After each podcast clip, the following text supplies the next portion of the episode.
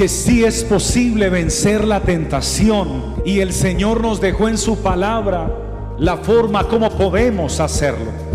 ¿Cómo puedes tú y cómo puedo yo vencer la tentación? Lo primero que debemos hacer es controlar el pensamiento. Controlar el pensamiento. Atención, la primera mirada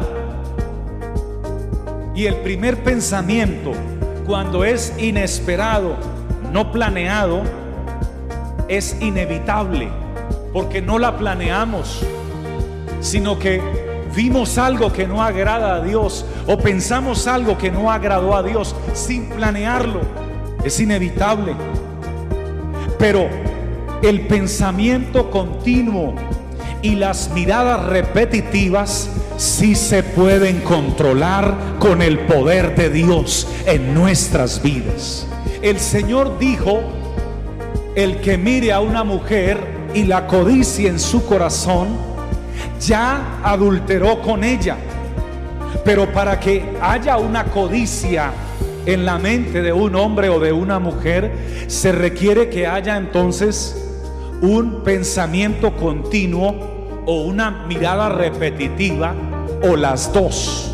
Si tú y yo logramos controlar el primer pensamiento que nos invita a la tentación y la primera mirada, si tú y yo la logramos controlar, entonces no vamos a ser llevados por la tentación, sino que vamos a vencer a la tentación.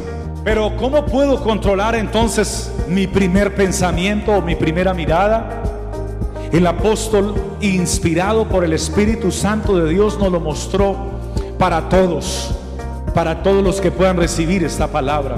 Dijo el apóstol: llevando cautivo todo pensamiento a la obediencia a Cristo. Y esa es la manera y la forma. Cautivar un pensamiento significa que cuando llegue el pensamiento de la tentación hay que capturarlo. No hay que hacerle un nido o darle la bienvenida o dejarlo que se siente en la sala de nuestra mente y esperar entonces que se alimente y se fortalezca y luego se vuelva un fortín del enemigo. No. Hay que capturarlo. Amén. Llevando cautivo todo pensamiento a la obediencia a Cristo. Entonces, cuando llegue esa tentación o ese deseo de pecar o ese deseo de deshonrar a Dios, capture el pensamiento, llévelo a la obediencia. ¿Cómo lo capturo? Se captura en el nombre de Jesús, porque ante el nombre de Jesús se tiene que doblar toda rodilla y todo tiene que obedecer ante el nombre de Jesús. Usted invoca el nombre de Jesús y lo lleva a la obediencia a Cristo, queridos hermanos, y lo saca de su mente. No solo le invoca el nombre de Jesús, sino que lo reprende y lo saca de su mente.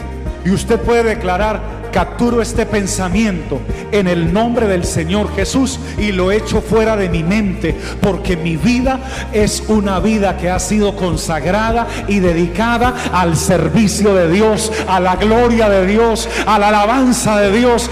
Yo y mi casa sí serviremos al Señor.